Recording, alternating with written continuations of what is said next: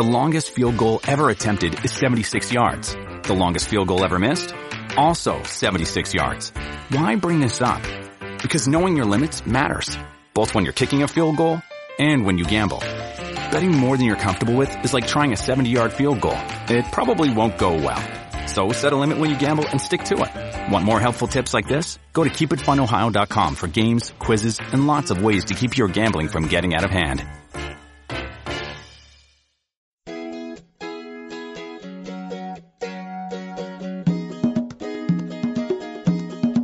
Welcome to the Modern Homesteading Podcast. We have allowed ourselves to become so disconnected and ignorant about something that is as intimate as the food that we eat. Be prepared to grow your own for victory. God said, I need somebody strong enough to clear trees and heave bales, yet gentle enough to yean lambs and wean pigs and tend the pink-combed pullets who will stop his mower for an hour to splint the broken leg of a meadowlark.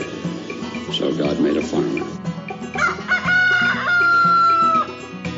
Hello and welcome to the Modern Homesteading Podcast. I'm your host, Harold Thornbrough, and this is episode 137, April 19th, 2020, and glad you're joining me today.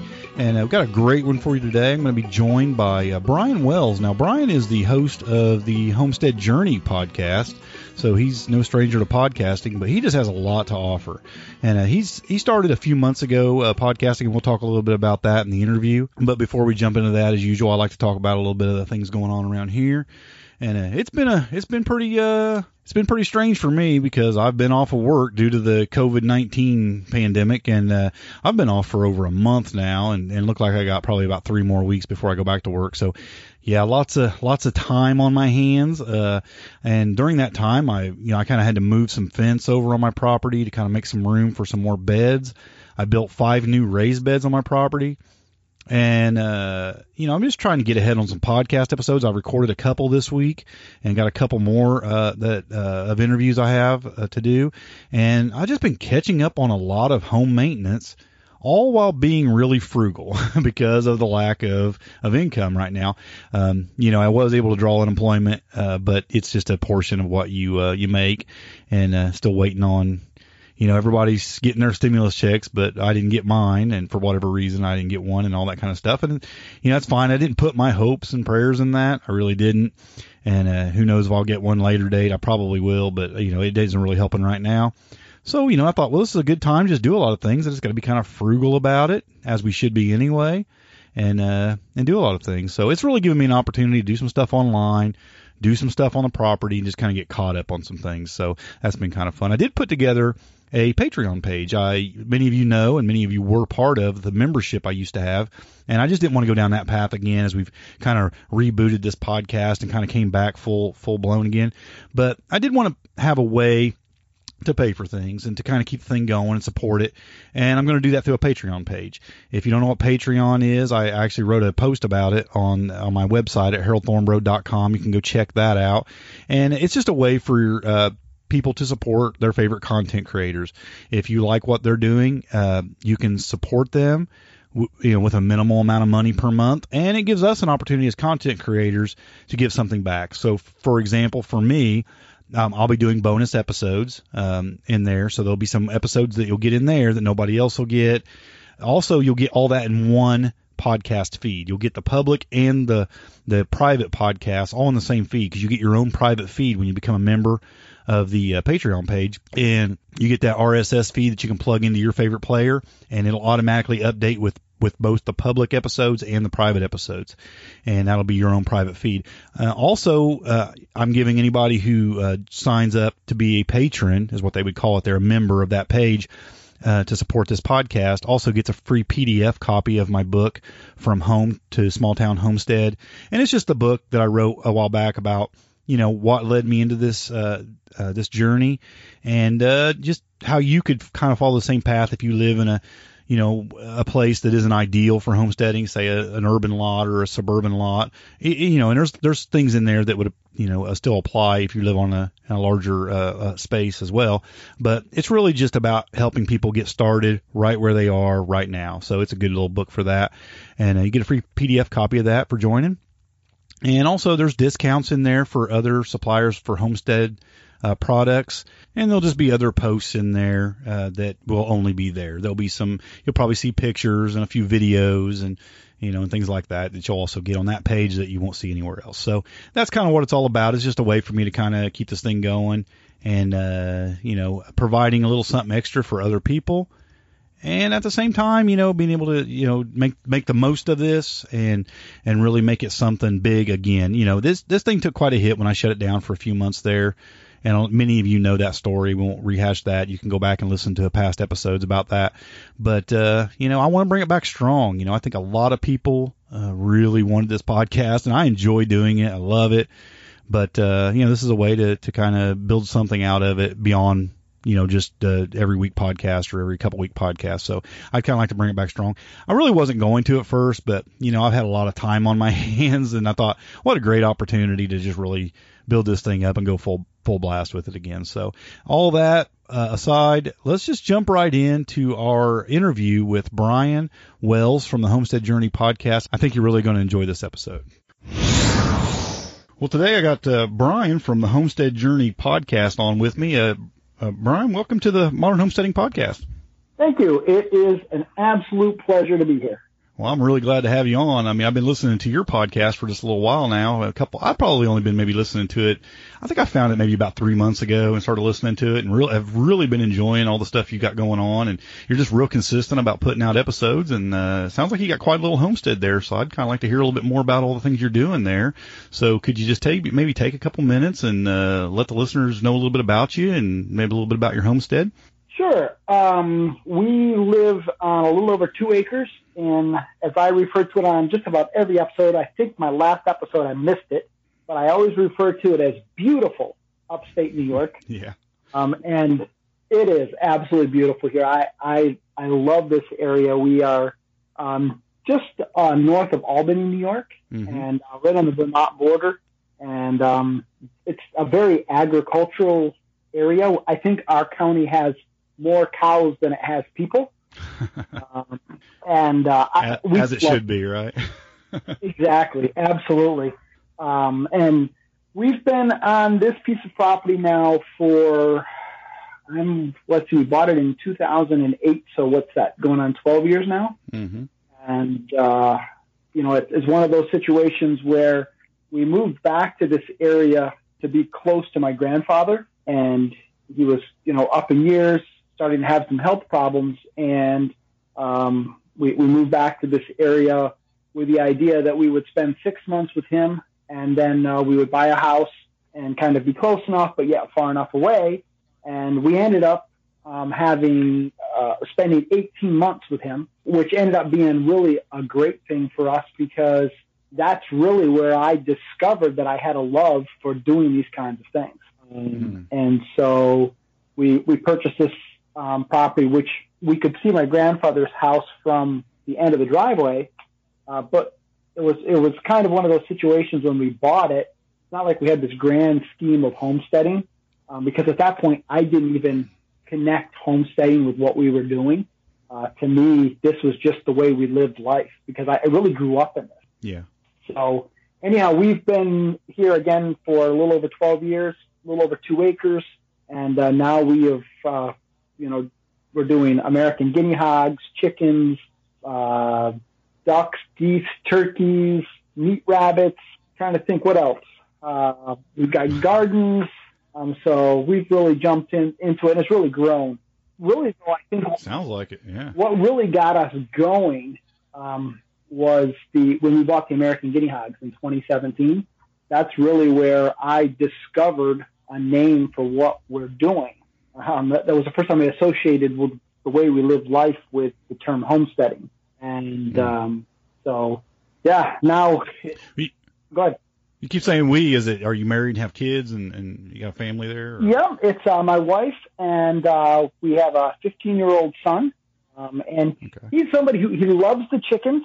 The chickens are his jam. It's uh, um, something that he really, when he was I think about five or six, we were still keeping the chickens out at my grandfather's house. And um, my wife and I were down there working in the garden. My grandfather had a beautiful area. It was about a quarter of an acre size garden. that um, we had access to to grow in up until about 2013. And so we were down there working in the garden, and my son disappeared. And uh, we went looking for him and found him in the chicken coop, and he was talking to the chickens, and uh, just fell in love with them. And that's just really been his his thing ever since. And he shows chickens every year at the fair, and has won you know n- numerous awards showing chickens. So that's that's his thing. The rest of it he tolerates. Um, he'll help me if I ask him, but uh, the chickens he absolutely loves. Now, uh, you how many acres are you on? It's a little over two acres, so it's like two point one six, I think. Yeah, um, but like Yeah. I think about a a little over an acre of it is wooded, and Oh wow, great. Yeah. it's well, it, great. Yes and no, great, because this where we live at, it used to be a limestone quarry, and Hmm. um, well, this we, we live on a place called Bald Mountain, and and the reason why is because they cut the top of the mountain off and produced lime here 100 years ago, and I'm convinced they took all of the junk rock and dumped it on this property. and so that's what's in our woods is all kinds of shale and um, I have my pigs down in there now, and trying to fence that off was an absolute nightmare. Um, one thing is for sure, I, I didn't need to go to the gym for a long time. uh, trying to pound T post into shale is a workout.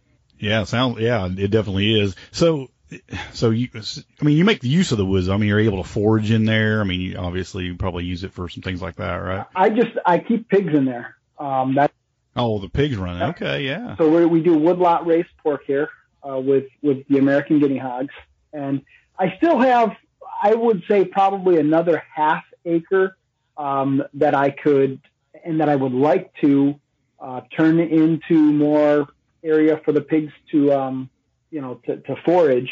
But it's just always that whole time and money thing. Um, there's not never enough of of both. How how many uh, how many pigs are you running in there? right now, and, and I've I've learned that pig math can almost be like bunny math. Um, we've we've had our boar break through. Well, I can't blame it all on him. We've had the girls break through in with him too, um, and add, ended up with a few oops litters. And at one point, we had almost thirty pigs. Um, Oh wow. but we don't have that many now. Got a more manageable. Yeah, does that does it, are they? I mean, is there enough forage in there to support that uh, that many pigs, or is it uh, they tear it up pretty good? Oh, they, if I if I had that many pigs in there on a permanent basis, they they would have it tore up. yeah, that's what I figured. that sounds like a lot Yeah, that it of definitely- area. Yeah, definitely not optimal at all. Um, right now, what I have is I have I think about twelve. I have to go through and Mhm. count. I've I've sold a few off um, here recently, so I I keep on hand two sows um, and a boar on purpose, and then anything else I'm either growing out as feeders or you know I sell um, whole and half hog shares to, to friends and family and and any, basically anybody that wants it. Um, so you know we, we turn them over pretty good. We we've not ended up with a whole lot of, of anything left over. Um, we- we've been able to move, move So you said you got into the the pigs in what uh, 2017? You said. Yeah, it was well. 2017 um, is when yeah I, I bought the. Uh, it was supposed to be uh, the boar and two sows. And Mm-hmm. they the sows had both each had a litter, and the guy that I was buying them from thought that he had all the piglets sold, and then that all fell through, and he needed to move the pigs quick, and so instead of coming home with three pigs, I came home with 14. Whoa. I went from no pigs to 14 pigs. so talk to me about that learning experience. Yeah, uh, that had to be quite a change in your lifestyle. Absolutely, and it, it's something. Honestly, I absolutely love the American guinea hog. It's something that um, I wanted to get into pigs for for a while, but I also didn't want an animal here that I had I had to be afraid of. That I was going to be worried about having my wife and son be around. And so when I read about the American guinea hog, I think it was in Grit magazine. I found a breeder that happened to be here in our town, um, which was kind of odd because the American guinea hog is still a relatively rare breed. And so anyhow, when I went down, she invited me down to her farm. I saw the pigs and I just absolutely fell in love. And, uh, so we, we brought him here, but definitely going from having raised chickens, which are fairly easy to kind of herd around and manage and keep where you want them. Um, going to a larger animal like that definitely was was quite a bit of a learning curve, and it's something that we're still learning to this day. Yeah, yeah, I would imagine. We've had a, had good luck keeping them within the perimeter fence. I've had some bad luck, as I said, with the boar going over with the gilts and the gilts coming over with the boar. Um, and it's taken me a little bit to learn those lessons that maybe I should reinforce that fence line because hot wire doesn't always stay hot. Um, so I, in fact, this past weekend, I put another piece of hog panel in between uh, them just to kind of reinforce that. Um, so that, that, you know, learning how to keep a hot wire hot has, has been something that I've had to, you know, learn a, a little bit the hard way. Yeah. Walking the, the you know the fence line, I, I need to do that more frequently than I than I do because they'll get to rooting around as pigs do, and the next thing you know, they've got a log pushed up against it, and it's shorting everything out, and nothing's hot. Um, Smart animals, aren't they? yeah. so that's yeah, that that's been a bit of a, a bit of a challenge. And then, and then the other piece to it as well is understanding, you know, how to get them trained to a bucket so that if they do get out, or if you want to move them from, you know, paddock to paddock, you can do it without, or you need to load them onto a trailer.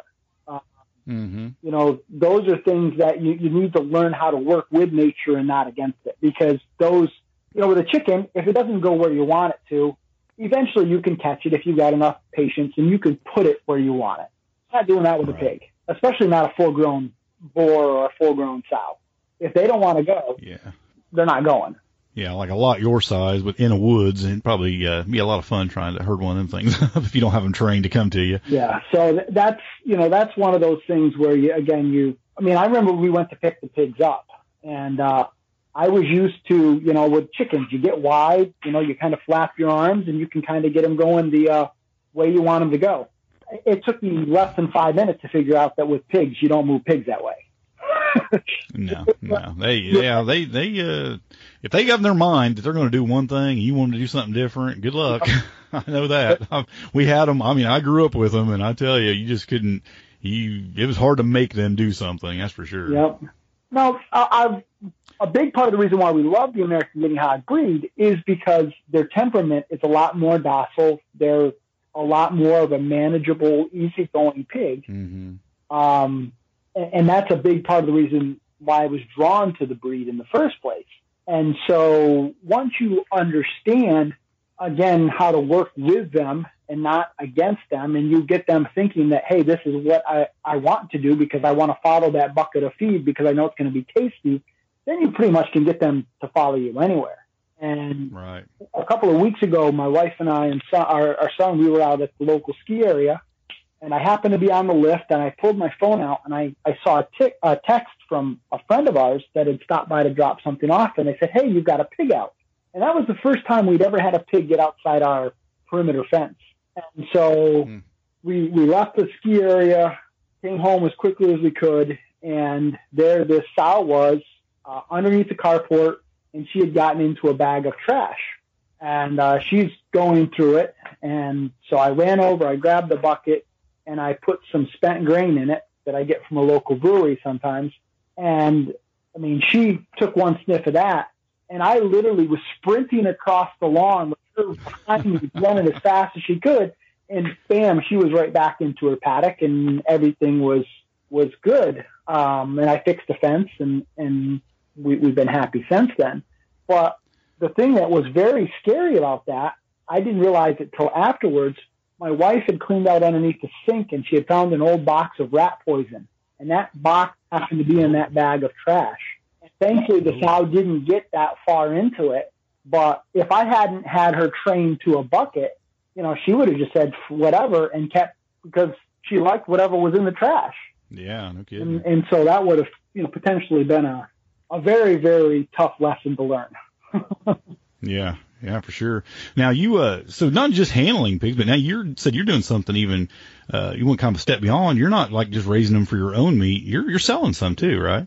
You said you sold a bunch earlier. Yeah, yeah. So we sell them as you know, I, I'll sell them to people that want to raise pigs out for meat. Um, so as feeder pigs. Um, Okay, so you're not like you're not getting them processed and selling the meat. You're selling the whole pig right. Li- live. Yeah. Okay. Correct. So I, I mean, I've done it a number of different ways. In part, what I've been trying to do is figure out what my market is in this area Mhm. because we do live in a relatively rural area, and you know, everybody when they think New York, they think New York City. Um, yeah. we're we're not New York City, and so you know the the people in this area are relatively speaking more blue collar type people. Um, you know, they're not going to be they're not people that can afford you know twelve and thirteen dollar a pound pork. Um, so trying to you know figure out what my market is from the standpoint of do I just sell meat? Do I sell the feeders? And also keeping in mind that the, the American guinea hog is um, a rare breed that still is in, in, in a recovery phase. Um, hmm I've been also selling registered stock for for breeding purposes um, to help the breed recover. So it's it's kind of been a little bit of a little bit of this and a little bit of that. But I, up to this point, I have tried to stay away from selling cuts of pork. It's more Yeah. whole pigs, half pigs, or for people to raise Yeah. themselves. Yeah. And It's a whole nother it's a whole nother uh, area of regulation that you have to deal with. I'm sure when you when you take it to that level, it's probably just a lot easier to to move a whole a whole live hog. Absolutely. I mean, when you when you get into um, selling by the cut, now at that point you have to uh, use a USDA processor. And Right. I am very blessed that in my area, within less than uh, an hour's drive, I have three. Well, right at about an hour, I have three USDA processors. Um, there are some people that have to drive hours to get to a USDA processor. I have one Yeah. that's less than 10 miles from my house. So I'm very blessed in that regard. But on the other hand, some of them are, are booked six months, eight months in advance. Um, wow. you know, so it's it's tough. It's tough to be able to to do that. Now, the American Guinea Hog, because it is a slower growing breed, um, I can, you know, I know pretty much when I'm going to take them to be processed, and I can I could schedule that if I wanted to. But then on the other side of that, you also have the labor that you incur if you're going to go to a farmer's market and sit around to try to sell meat, or Mhm. are you going to schedule pickup times on the farm for people to come and buy meat? Like, how are you going to work that out? I just don't really want to do that.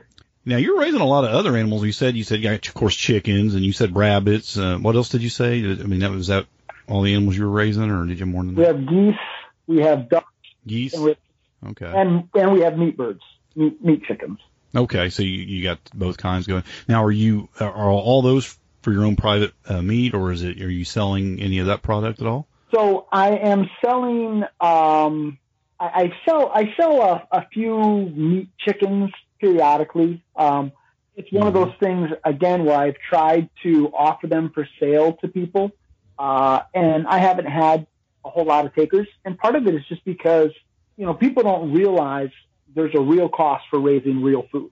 Um, it, it's you know they they get used to the supermarket prices and Right. then when you say, "Hey, I've got this great chicken, but it's going to cost you, you know, three times as much as what it would cost you in the store," that, that's a tough sell for for for many people, especially in this kind of a climate right now.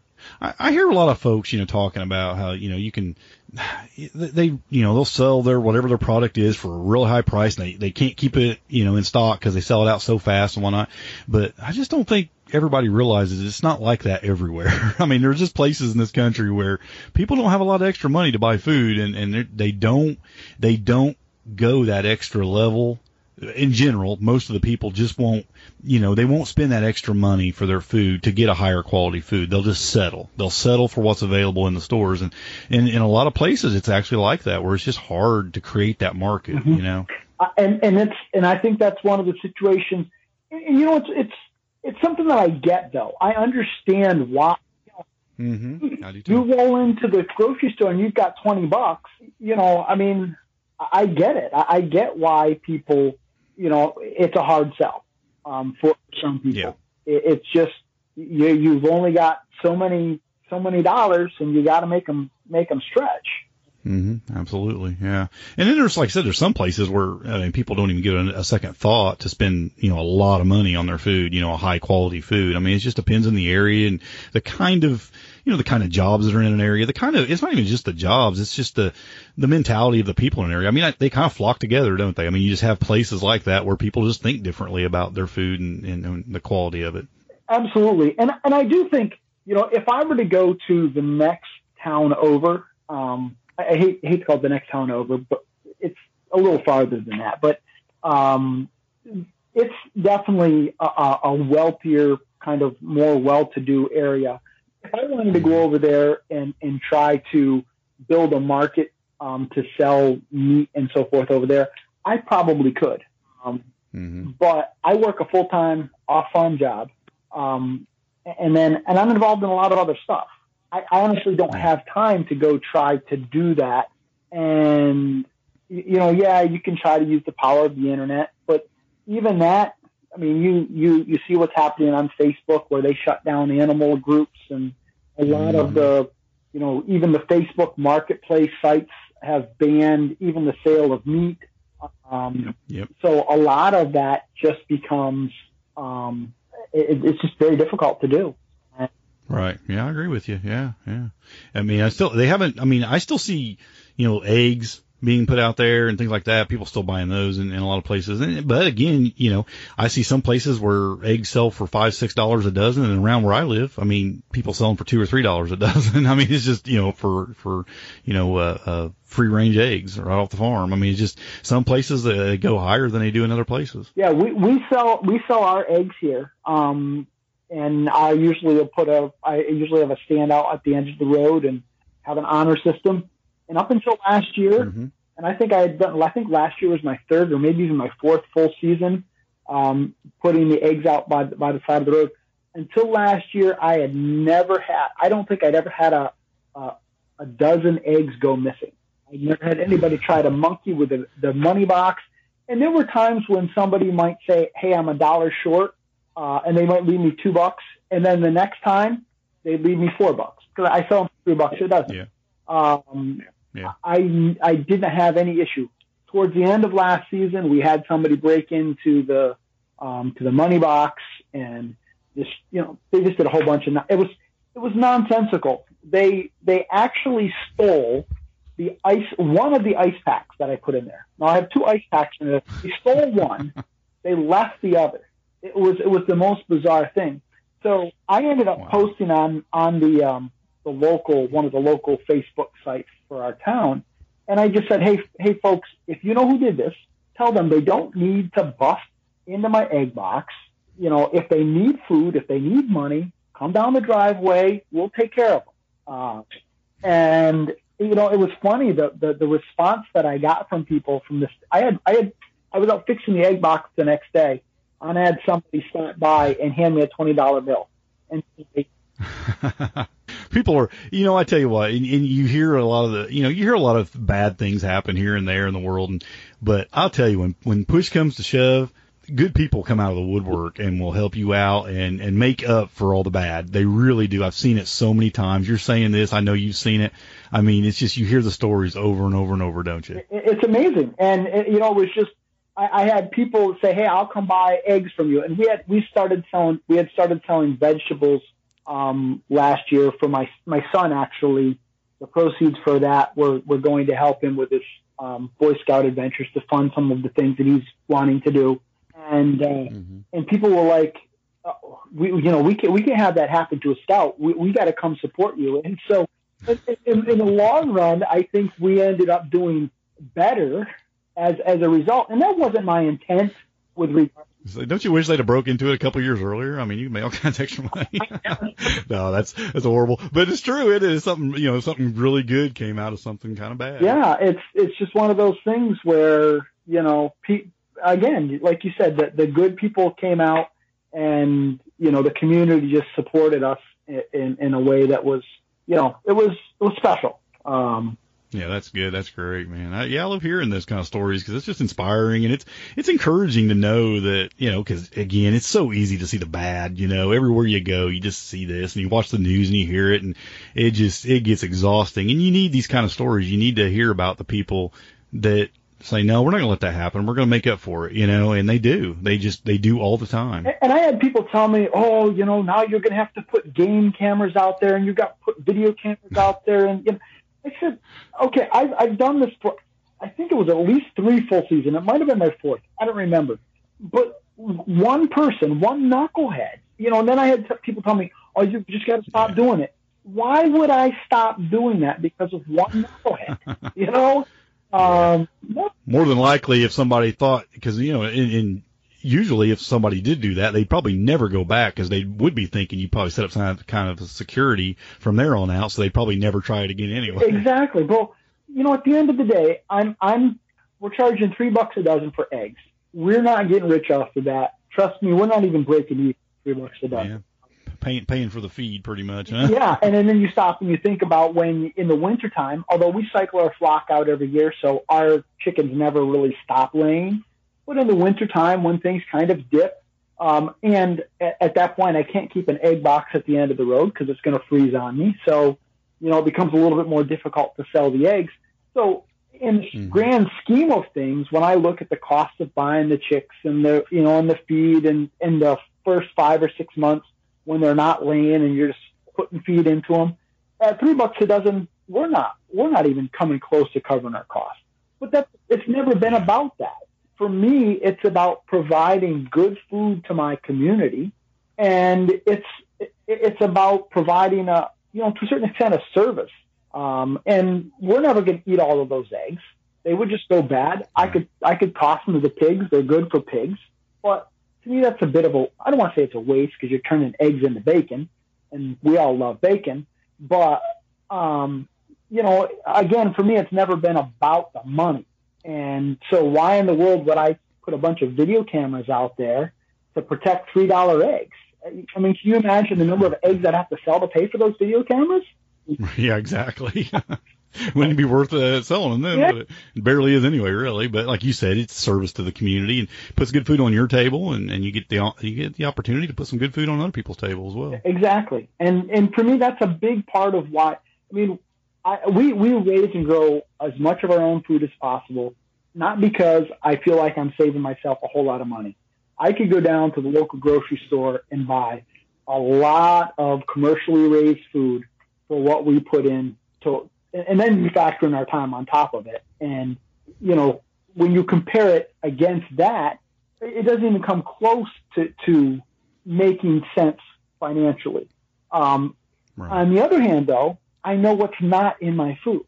And to me, that you can't put a price tag on that. And so yep, I when I can grow a little extra and sell it to people at a fair price, again, I, I can't do it for free. I wish I could, but when I can sell it to people at a fair price and offer them good food that doesn't have all of the chemicals and the, and, and, and the, and the garbage in it, um, I, I feel good about that. I feel like I'm so so health, healthier. Yeah, absolutely. So you're selling some some not just eggs, you're selling some vegetables at the stand too, or are you selling them at a farmer's market, or, or how are you doing that? We we do it at we have a roadside stand. Again, last last year was our first year doing that, and so it was a bit of a trial and error. What would sell, what wouldn't. Mm-hmm. Um, and uh, but yeah, so we just sold everything at that roadside stand. Put vegetables out, um, eggs we, we would put out there the only thing that we don't put out there to sell would be our meat. Yeah, right. How how large of a garden do you have? So I have, I, I've done a. I'm somebody who I, I rarely garden the same way two years in a row. Oh, it's like I can do it better. What if I tried this? Let me let me try that. Um, so when we moved up, me too. I experiment every year. I'm trying new things and experimenting with this and that. Yeah part of it is I get bored with just doing things the same old way, but part of it is like, how can I do it better? How can I maximize my the, the yield? Um, you know, it's I, I just love trying different things. But when we first moved to this property, again, because there's so much shale, so much rock, um, I looked at the ground and I said, "There's no way we're going to be able to do the traditional," and I use huge air quotes here, of method of in-ground gardening, um, like we had done for years at my grandfather's. And so I started out with um, some raised beds, and I discovered um, Mel Bartholomew's Square Foot Gardening book, and so Mm-hmm. I used that methodology um, predominantly, and still predominantly use that methodology in my raised beds. Mm-hmm. Up until let's see, we we started out with two, what was it, four by eights, and I think a couple of four by four beds, and then once I kind of discovered this whole world of homesteading, then I just I was like, okay, I got to add more. So we added four more raised beds two years ago or three years ago, and I added four more last year, and I revamped my beds so that I had two four by twelve beds in the middle. So I think I have a total of nine raised beds. And then this year, I just put in place. Um, I'm experimenting with the Ruth Stout gardening method. So Yep. Uh, why don't you take a minute? What, explain that to, to the listeners what that is. I mean, I just imagine there's a few people who don't know what that uh, is. gardening. So Ruth, Yeah. gardening is a deep mulch method um, that predominantly uses hay as the, as the deep mulch. Um, it's very similar to the kind of the back to Eden style uh, of gardening, except back to Eden uses the wood chips. And, uh, Yeah, right. so with with her, Ruth Stout was a very quirky lady. Um, if you ever read her books, Yeah. her books, Yeah, she kind of, it was kind of she considered it lazy gardening, just getting out there and just throwing things out there and seeing what happened. exactly, absolutely, and yet she's you know had great success with it. Um, yeah, so for me, I, I obviously I, I, I like the idea a of lazy gardening um, because who wouldn't? Um, but yeah, right. I want to try something different, and so I had that I had this area where I thought I, I could do a garden there. Um, but I and initially I thought about doing the back to Eden method, except that in our area I've had a hard time sourcing wood chips. Um, Mhm, yeah. and it's It's getting harder because so many people are using that method now that it just seems like everybody wants wood chips. So it's it's harder to get them from electric companies and county highway departments and you know tree trimming companies and stuff because everybody's begging for them. Exactly. Yeah. And and that- now in our town, I do have access. Well, I, I could have had access to them uh, a little bit more than perhaps other other areas might, except that I would have to go there and shovel them in and shovel them out. Mhm. And Right. you know, I'm I'm in my mid 40s now. I, I'm you know not as as keen on doing those kinds of things as I would have maybe 20 years ago. so I hear you. I'm with you. you know, in fact, I cleaned out the the pig pen, uh, one of my pig pens um, yesterday, and uh, thankfully I got my tractor to do it. And even still, my back was killing me. So I just, so so the Ruth Stout method is definitely appealing to you because she's like what like 70s and she was doing that. exactly, absolutely. So I have a friend that sells hay, and um, I, I've been I've been buying hay for my pigs off of him, and um, he had a bunch of mulch hay uh, that uh, he was willing to let me have, and so I said, all right, that sounds like uh, something for me to experiment with, and so that's our big experiment this year is uh, is using the Ruth Stout method. I prepped the bed last fall, um, and so what I did there is I put actually it was kind of through the summer into the fall last year. We had chickens on it, we had ducks on it, we had turkeys on it, and to really work that area over. And then I spread out some of our homemade compost over the area and put down um, hay, uh, probably a layer of you know eight or ten inches deep of hay, and uh, then let it set all winter long. And so now this this spring, I've gone ahead and already planted some potatoes uh, there, and I'm also I've also planted some peas, uh, English peas, on the fence line to use basically the, the, the fence as my trellis, which Yeah. it's a bit of an experiment. Again, this whole thing is an experiment for me because I'm I'm trying to figure out okay if I grow these peas up the trellis, is that going to call in the deer? Um, Mm. you know, so is it counterproductive for me to do this?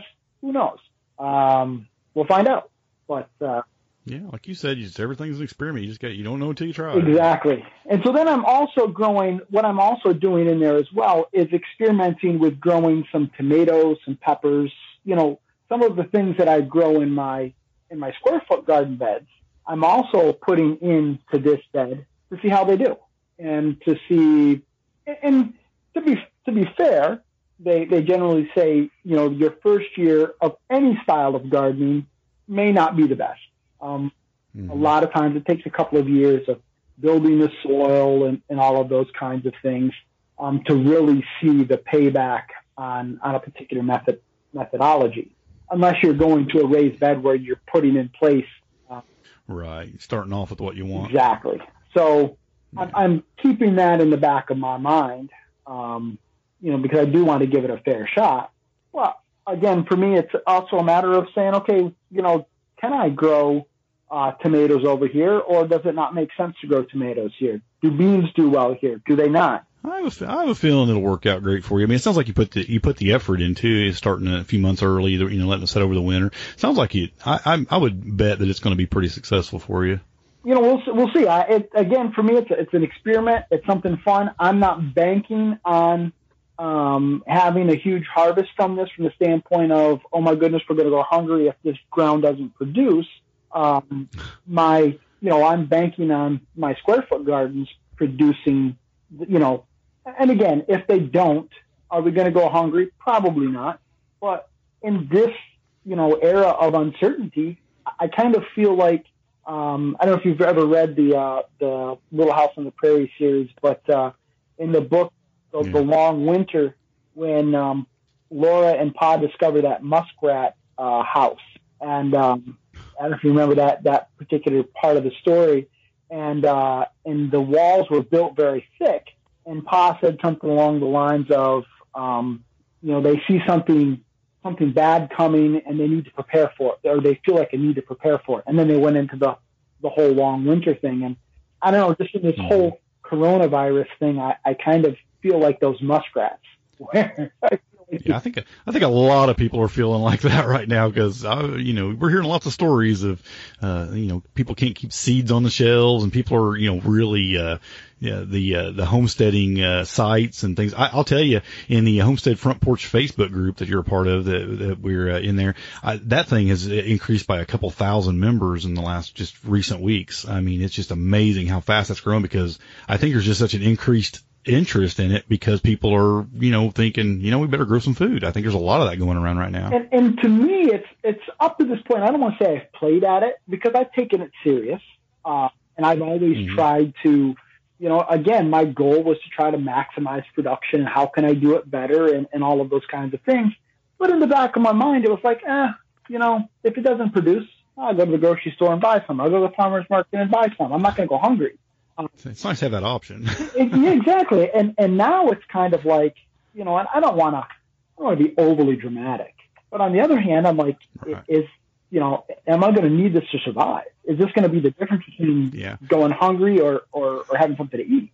Anybody that knows me knows I don't really overreact to a crisis and, and things like that. And I don't get, you know, I don't get too carried away or have a live in a fear of not having enough to eat. But, you know, I put in five more raised beds this year just because I'm like, you know what? I think we need to be growing a little bit more food, you know, it's just the way I was thinking too. And, and the thing is, is if at the end of the day this blows over and, and, and I end up with, with extra food, then great. That's food that I can either sell or give away or share. You, you know, um, we mm-hmm. we can right. can it, we can dehydrate it, we can ferment it. We you know, there's a ton of stuff we can do with it.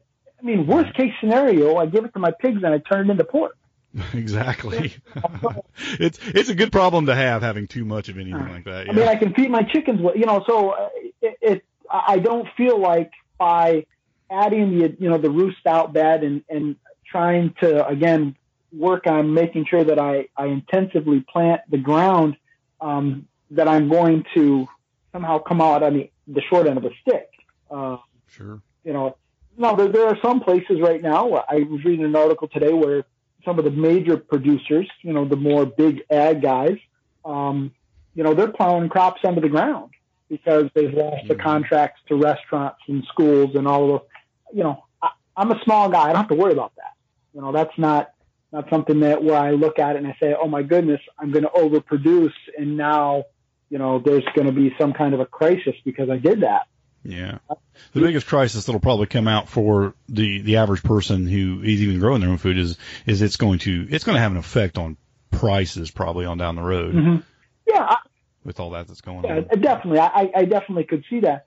You know, to me though, as, as you mentioned with regards to the growth of, of the, the, the front porch um, homesteading group there, and um, you know I've seen it happen. I've seen it in a bunch of other uh, homesteading groups that I'm a part of.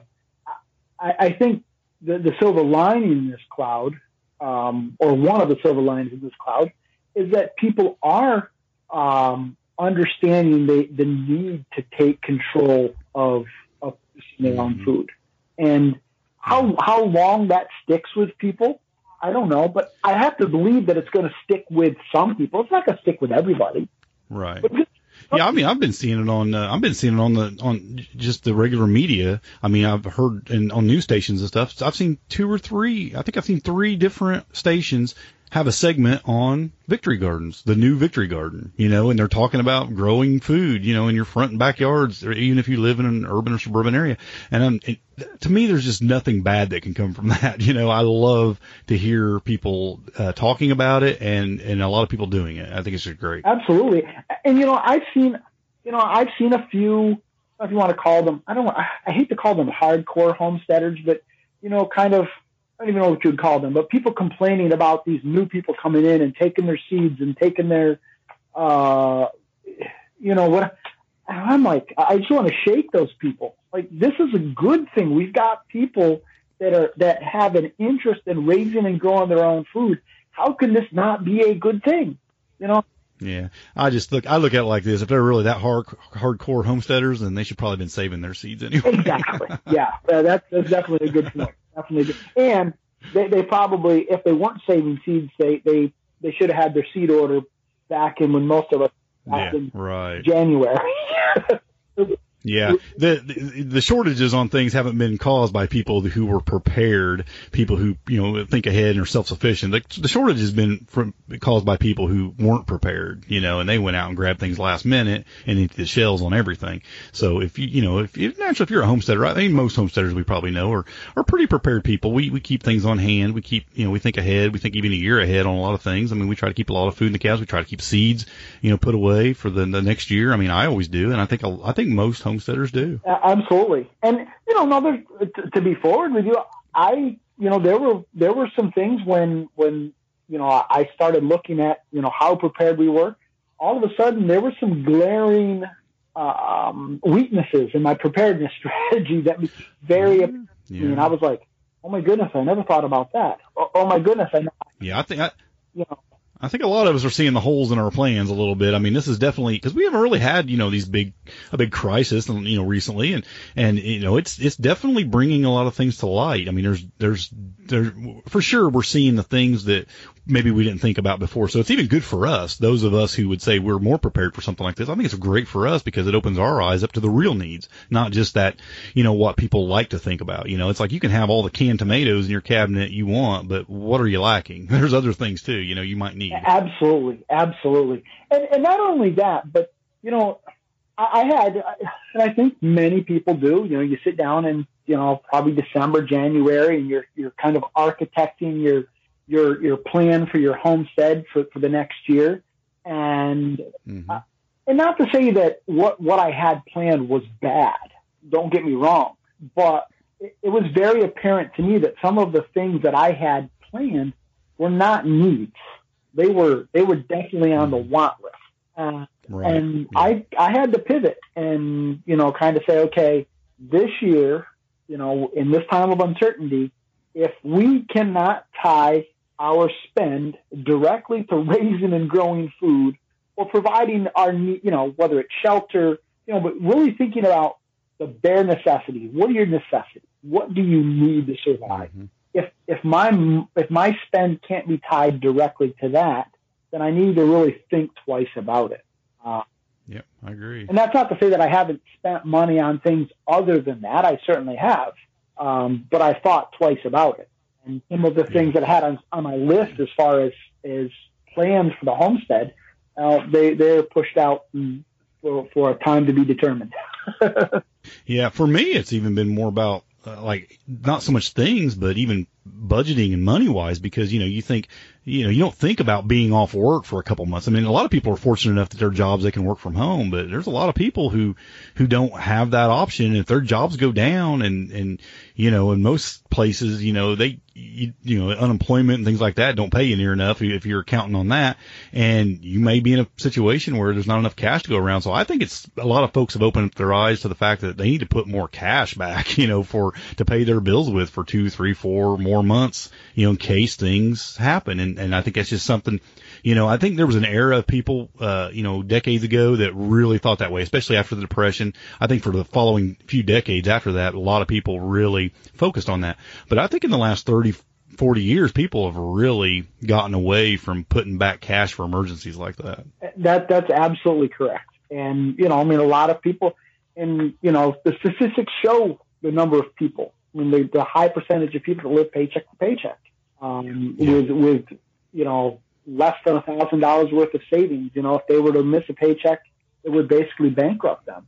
Um, but even at that, is that enough? I mean, no one, you know, it, it not a lot of people think about having six months put away for for uh, not for retirement, but for being out of work and you know paying your bills. No, people don't really think like that in general. I mean, there are definitely some people who focus on that and think a lot about that. I mean, there's a whole uh, Dave Ramsey has spawned a whole you know uh, group of people that you know really focus on that, but there, I would say most people don't think like that. No, you're absolutely right, and you know, we we have as Americans we've we've really gotten spoiled. I, I, I mean, there's no other way to put it than that. Um, mm-hmm. Where you know we we've lived lives where, you know, even some of the things that we thought we needed, um, really were wants. You know, in any other yeah. any other part part of the world, um, you know, we, we jokingly refer to, to, to our first world problems, um, but there's, there's a lot of truth, a lot of truth to that, and yeah, you know, so you're, you're definitely right. I mean, I think people have lived very much in this consumeristic type uh, lifestyle. And now you end up in a situation like this where um, all of a sudden, you know, it, it, becomes very apparent that maybe I don't need the next iPhone. Maybe I don't need the next uh, game console or, or whatever it is. Maybe I don't need that. Right. You know, what do I need? And that's where I think you see people pivoting towards, you know, raising and growing food. Yeah, I, I, mean, I see it in my own life. I mean, I'm definitely noticing many things that you know. It's like I definitely need to be not not be uh, you have a mind set towards just all the luxuries and be thinking about you know what you need and and making sure you have that long term before you ever think about those other things. I mean, it's definitely something that's affected me and I've thought a lot about. Yeah, and I think you know, again, you you look. I mean, don't get me wrong. I'm I'm not glad that we're going through this situation as, as you know, I feel for people who are, are out of work. Um, I'm blessed right now where up to this point, my company is able to survive and I'm able to work from home. Um, and I'm very thankful for that, but I don't take that for granted either. Um, but in the midst of a situation like this, again, I, I maybe I'm trying to be overly optimistic here, but you look for kind of again those silver linings in the cloud. Mm-hmm. Hope is that this will serve um, as as a bit of a wake up call to people to you know again to, to think a little bit more about what's really important. What what do we really need? Whether it's you know time with your family, whether it's you know taking control of your food supply. Um, but I think those are some of the silver linings in the cloud that can be there. Um, and I think we're starting to see that. At least I'm seeing that in some of the and some of the you know the homestead groups and and so forth and on. Mm-hmm. Yeah, no doubt there's going to be some good come out of it. I mean, there's plenty of bad coming out of it, but no doubt there's going to be some good. It's just like what we talked about earlier. You get your money box broken into, and the next thing you know, people come out of the woodwork and they start doing the right thing and helping people, and you see the good come out of something like that. And, and not that it was a good thing to, to happen, you know, initially, but good comes out of it. And this is the same way. It's not a good thing. Plenty bad's going to come from it, but yeah, I have no doubts there's going to be some. We're going to see some good come from it for sure. And I, and I, I think the other thing for me, and this is what has really been driving me even more so lately with the podcast than before, is okay, now we've got all these people that are coming into this lifestyle that have absolutely no idea with regards to how to take care of a chick, how to uh, plant a garden, how to start, to, you know. So how can I help people on that journey? Um, because they're trying to become almost overnight. They're trying to get up to speed as far as being, you know, self-sufficient, self-reliant, and, and all of those kinds of things. And so, how can I help people on that journey? Because my goal, and, again, then it's gonna it's gonna stick with some people. it's not gonna stick with other people.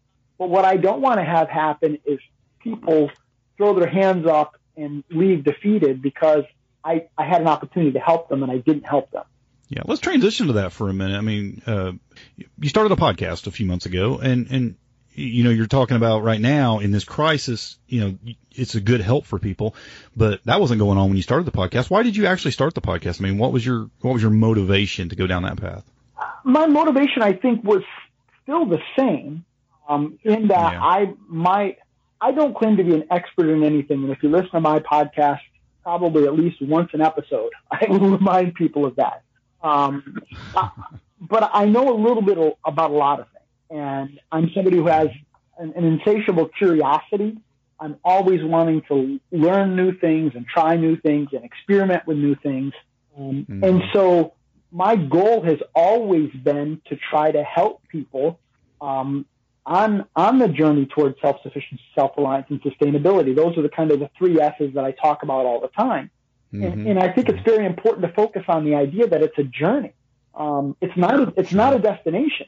Um, and I think some people kind of get in their heads that some someday they're going to reach, you know, full on sustainability, full on self reliance, full on, you know, and and that's you know it's it's just not going to happen. It, it's well, there there may be some out there, but I've never met one. Exactly, exactly. Um, and in fact, I'm you know going back to, to Little House on the Prairie, I'm, I'm a whatever where I am a 43 year old guy, and I love those books. I'm reading through them again right now. um, and I was I'm I'm reading uh, the the Little House on the Prairie book, uh, and um, you know Pa has to go to Independence to uh, get cornmeal and and tobacco and I don't know nails, and he brings back the glass and whatnot. And as I was reading that, I'm thinking, you know, to a lot of people, for whatever reason, um, you know, Ma and Pa Ingalls are kind of like the stereotypical, and it's bizarre because that those books are what 100, you know, about something that took place almost 150 years ago. But you know, people still have that as the ideal as far as what a homesteader should be. And, and even Ma and Pa Ingalls were never fully self-sufficient. They were never fully self-reliant. You know, they, they still had to go buy things from the store. Uh, so to have this mentality that somehow we're going to achieve that I think is foolish. But on the other hand, I think that we need to keep working towards that goal, like that. Yeah, stri- striving for it can be pretty satisfying. Exactly. Sure. So, can, you know, can I make steps so that I, I, I am less reliant on, you know, a commercial food supply that has proven to be maybe a little less sturdy than what we thought it was.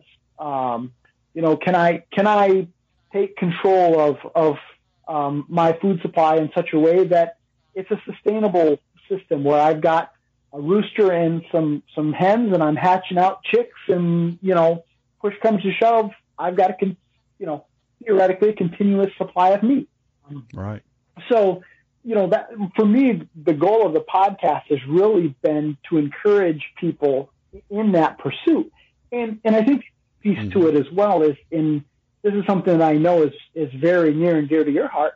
And that is really that I believe anybody can do this. I don't think, you know, a lot of people think they need, when they think of homesteading, they think of the five, the 10, the 15, the 20 acres of land in the country. You know, they think of it as a place. Mm-hmm. Um, and then on that land, you have to do all of these things. You know, you've got to have a family milk cow. You've got to have chickens. You've got to have a garden. You've got to can't. you know, like there's all of these things that you have to do in this place. And that's what makes you a homesteader. I don't think that's what it's about at all. To me, it's like absolutely it's, it's a it's it's a it's a lifestyle and it's, it's a mentality of how can I work towards self sufficiency, self reliance, and sustainability, and that may mean that I'm planting in, in a pot on my patio in New York City, you know, that overlooks Central Park. I'm planting lettuce and maybe some tomatoes, um, and yeah, it's not as much as what somebody might be able to do in upstate New York, but it's definitely better and it's going to taste better than what you could even buy at a farmer's market. So, yep. Oh, I. I you know, and, and then you, you kind of work your way out of that to, you know, the people that live in suburbia, even people that live in HOAs. You know, they can homestead too. You know, if they're going to have to get creative. Oh, they do it. Got to do it at night when nobody's looking. No, I'm just kidding. they definitely, there's definitely things they can do. I mean, you can set out, you know, pots on a back patio or grow things in windowsills. And, you know, I've seen people that couldn't do anything outside, but they could grow sprouts on a windowsill inside, you know, and, and eat that on a salad. I mean, something, you know, or they just learn to cook from scratch and they buy the products they need to cook from scratch. And, you know, and that's all they can do, but it's something, you know, it's something more than I would say the average person does these days. Absolutely. I mean, it could be that they go to the farmer's market and they buy, you know, at the mm. end of the day, and they buy up all of the, the the produce that they, you know, the farmers couldn't sell, and they bring it home and they can, or they mint, right. or they, you know, it could be that they figure out creative ways to plant edibles in their landscaping. You know, so maybe they're planting some, you know, blue, uh, what do they call it, the bright light Swiss chard. It's a beautiful plant. Yeah. You know, they can plant that in their front yard. Nobody would ever know. See, after munching on it like a goat, and they're thinking, "What is that crazy dude doing out there?" and the other piece to it, you know, I read a, I read a, um, an article on one of the homesteading sites of a guy who lived in an HOA. He couldn't have chickens, um, so what he did is he went and he bought a huge uh, aquarium and he put it in his in the middle of his living room. Now, I don't think my, my wife is pretty easygoing. I'm not sure she would buy into this, but this is what the guy did. He he bought this huge aquarium, put it in the middle of his living room, and he started raising quail. So now he's got meat, yeah. he's got eggs, you know. So sometimes it's just a matter of of just thinking outside the box. You know, I I read another article of somebody who was raising rabbits in cages on their back porch. You know, and they were in an HOA. Um, so yeah, I've seen it many times. You know, there's there's a lot of things that you can do. Is it is it uh, is it optimal? No, but you're never going to have a perfect situation anyhow. I mean, my situation here isn't perfect. You know, right. I, I mean, that you look at the Joel Salatins who have these, you know, large pastures and they're doing the pasture, you know, they're bringing the cows through and then they're bringing the chickens through, or maybe it's the other way. I think it's the cows through and then the chickens through. Um, I, I would love to do a system like that. I can't. Now, does that mean that I can't raise meat birds? No. I just got to get creative. I do it a different way. Mm-hmm. So, you know, again, people, if they're looking for the perfect situation, they're never going to find it. And so, um, I, I really enjoy uh, Jason Smith over at Cog Hill Farm. Uh, one of the things he always says, and I repeat it very often, is do the best you can with what you got. You know, you're never going to have a, a, perfect situation. And, and that may mean that you, instead of feeding organic feed, you have to feed conventional feed. It is what it is. Do the best you can with what you got. Um, yep. Yeah, we, we, we get wrapped up. We let uh, what we end up making our minds to be perfect, and we let that ruin what is a really good thing sometimes, you know, because we think if it can't be the absolute perfect situation, we just ain't going to do it. And so often I think that keeps people from doing their best, you know, and, and, and their best would be way better than than where they're at now. So it's like just do the best you can and don't worry about perfect, you know, because it's probably not going to be achievable anyway. And if it is, uh, someday, I mean, you do the best you can right now. Because you know, there was things I started doing. I didn't have a clue what I was doing.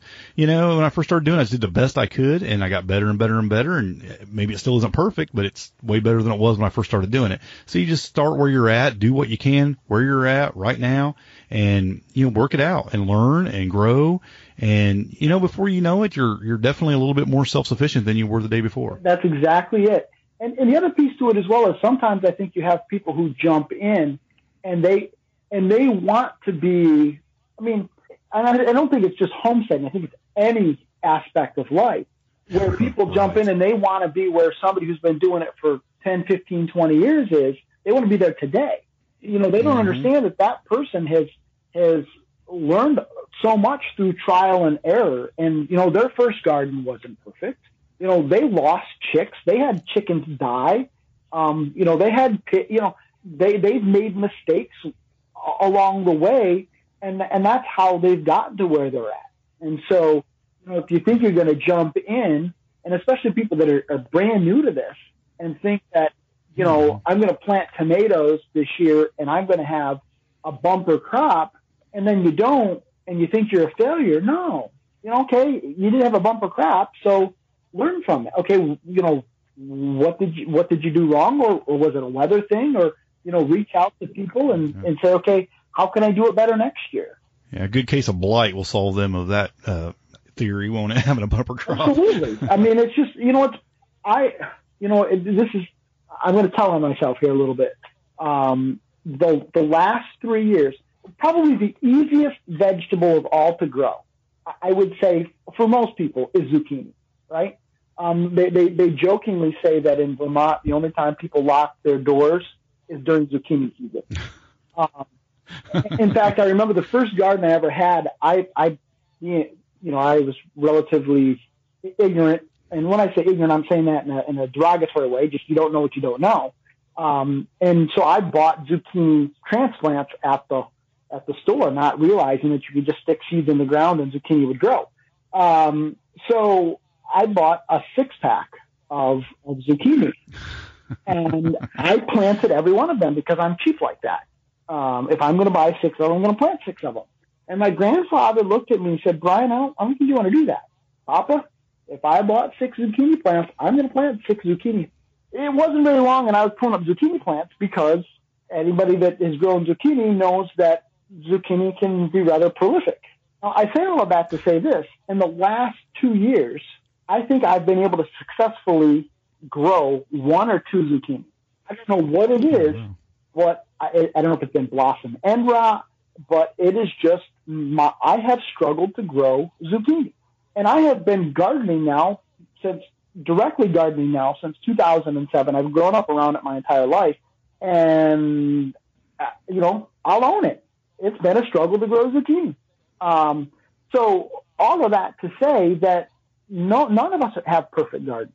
From year to year, you never know. You know, another thing I've struggled with the last couple of years have been cucumbers. I have had cucumber, those uh, blasted um, striped cucumber beetles. Just, yep. Got those last year for the first time. I and it's like, oh, I mean, cucumbers. How hard is that? Um, and yet, it's it's been a struggle. So again, I, I say that to say to people that are new to this that even people who are experienced, and again, I don't claim to be an expert, but I've been doing this a while. We all have our struggles. So if this is your first year gardening mm-hmm. and things don't go according to your plan, don't don't flip out, don't trip out. It's all good, you know. Um, find a mentor in your area, find a mentor online, and and there are plenty of people that are are going to be willing to help you out. And and if you if you struggle to find people, you know, when you're on Facebook, come on over to the front porch, the homestead front porch, yeah. and we'll help you out. Absolutely. Well, you've been dropping some uh, some great advice on us, man. I, I really appreciate you, you know, getting out there and just just being open with us about your own struggles and, and encouraging folks. And you know, I think uh, I think you just dropped some really good uh, inspiration on us today, man. I really I think it's great, and I I think that uh, in this time people need podcasts like this and like yours and to, to learn and grow and, and, you know, do a little bit more and, and pursue that self sufficiency. So I'm glad you're out there doing it. I really am. I'm glad you're out there sharing, sharing your, your journey and, um, you know, trying to encourage people to do this thing. Well, I appreciate it. It's, again, it's something that for me, it, I absolutely love doing it. I, to a certain extent, I almost feel driven to do it. And, and that maybe is a bit over dramatic. it, it's something that I, it, I, I my, my son kind of gets, he kind of gets a little bit irritated with me because I eat, sleep, and drink homesteading. I listen to homesteading podcasts. I watch homesteading videos. I'm always thinking about homesteading. I'm reading homesteading books. I, you know, it, it's something that just, I don't know, to a certain extent, maybe, maybe almost even in an unhealthy way, it consumes me. But, but I have this desire to whatever little bit I can do to help people. I want to do that. Um, because I, I do feel a sense to, you know, to whom much is given, much is required. And so if, right. if I can help other people on this journey towards self-sufficiency, self-reliance, and sustainability, then why wouldn't I do that?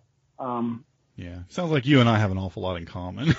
absolutely. In fact, you know, I, I um, before I, I, uh, you know, jumped on here with you, I was kind of going through, going over your site again, and just kind of doing a little refreshing, and it was like, you you know just based on your bio or we can cut out the grandfather part because I'm not quite there yet. Um, but other than that, uh, it, you know, you could put basically put my my picture there, and I think it would pretty much um, describe me. Um, now, the other thing as well is I'm not a cancer survivor, um, and uh, and I think that's really what led you, from my understanding, it's kind of what led you into this. That was kind of the catalyst for you. Is that? I grew up with a love for it, uh, much like you did. Um, but, uh, yeah, it was a thing that said get off your butt and get started no matter where you're at. Cause, you know, I always was thinking, like you said earlier, looking for that five to 20 acres, you know, thinking that's what it was going to take. And, and then the cancer just kind of kicked me in the butt and said, no, you need to make do with what you got and get out there and do it. And then I figured out, you know what? I, I can. It's, you really can do it. And, and once you do that, then I think, I mean, obviously, you know, surviving cancer is an inspiration to people anyhow, but then to show people that you can you can do this on on small acreage. You don't have to have the five, the ten, the fifteen, the twenty acres of land. Um, I think that's also something that's very inspirational to people. I mean, I'm I'm very blessed to have two acres here, uh, and I mean there are times when I wish it were more. Um, I, I think you know there's probably a sense to where many of us do. And then on the other hand, you know, I look at people that have a lot of acreage and they spend so much time mowing lawn um, that they can't get anything else done. So I guess it's be careful what you wish for. Yeah, I, I think all the time, uh, you know, I wish I had 10 acres or something, but then I often think about how I can barely get everything done on my little piece of property that I have to do. Exactly. And it, and it seems I don't know. I don't know what I'd do if I had that kind of property. I don't know how I keep up. Yeah. And, and it, it's so easy to get, you know, sucked in. I mean, the little bit that we do, and, and I and we do a lot, but definitely, I mean, we don't have the cows, and we don't have the you know the humongous um, gardens, you know, row after row after row, and, and market gardening, and all that kind of stuff. Um, and you know, it, it definitely keeps me busy. Yeah, absolutely, absolutely. Well, Brian, I'm going to let you go, and I do really appreciate you coming on here and, and, and just sharing your story with us. You know, your journey and and what led you down this path, and you know everything you're doing. And and I'm going to encourage folks to to really run over and check out your podcast and and you subscribe to it and listen to it and grow from it. You know, because I think you got a lot of stuff to share with people, and um, especially folks that are really new to this game. I think that um, you know I know there's plenty of them. We've done talked about that. There's a lot of people just getting started, and I think what you're offering is is is really good for them, and it's going to be it's just really going to help people out in their pursuits of of everything. I mean, you're doing things that I'm not doing. You know, of course, I'm I'm doing some things you're not doing. Both of our podcasts can benefit a lot of people, and, and you know, and I think that uh, you know you got a lot to offer. So I'm going to encourage people to, to head over and check you out. And uh, and I do thank you for coming on here and sharing everything with us. I really appreciate it. Well, thank you very much. It has been an absolute privilege and uh, an honor. And uh, you know, I don't know about you, but I could, I could talk and blather on about this for for uh, a, a long, long time. So anyhow, I. Really you, uh, yeah, I definitely could too. Uh, I know people probably couldn't listen to us as long as we talk about it, so I think we'll probably shut it off. Absolutely, good, good call. Well, I know you really enjoyed that, and uh, I will have all of uh, Brian's links in in the uh, show notes. You can find his podcast and his uh, his uh, Instagram account and things like that. Um, in the show notes, and I'll also have a link to the membership if you're still if you're interested in following me or joining me on Patreon and getting some of those perks of being a supporter of the podcast. So all that'll be in the show notes, and I thank you, Brian, again for coming on. It was great having you, and you just got a lot of uh, good uh, good information there for a lot of folks. So thanks, thanks again for that. And until next time, folks, happy homesteading and God bless. I hope you enjoyed this episode. To learn more or find more episodes just head on over to haroldthornbro.com. Thanks for listening.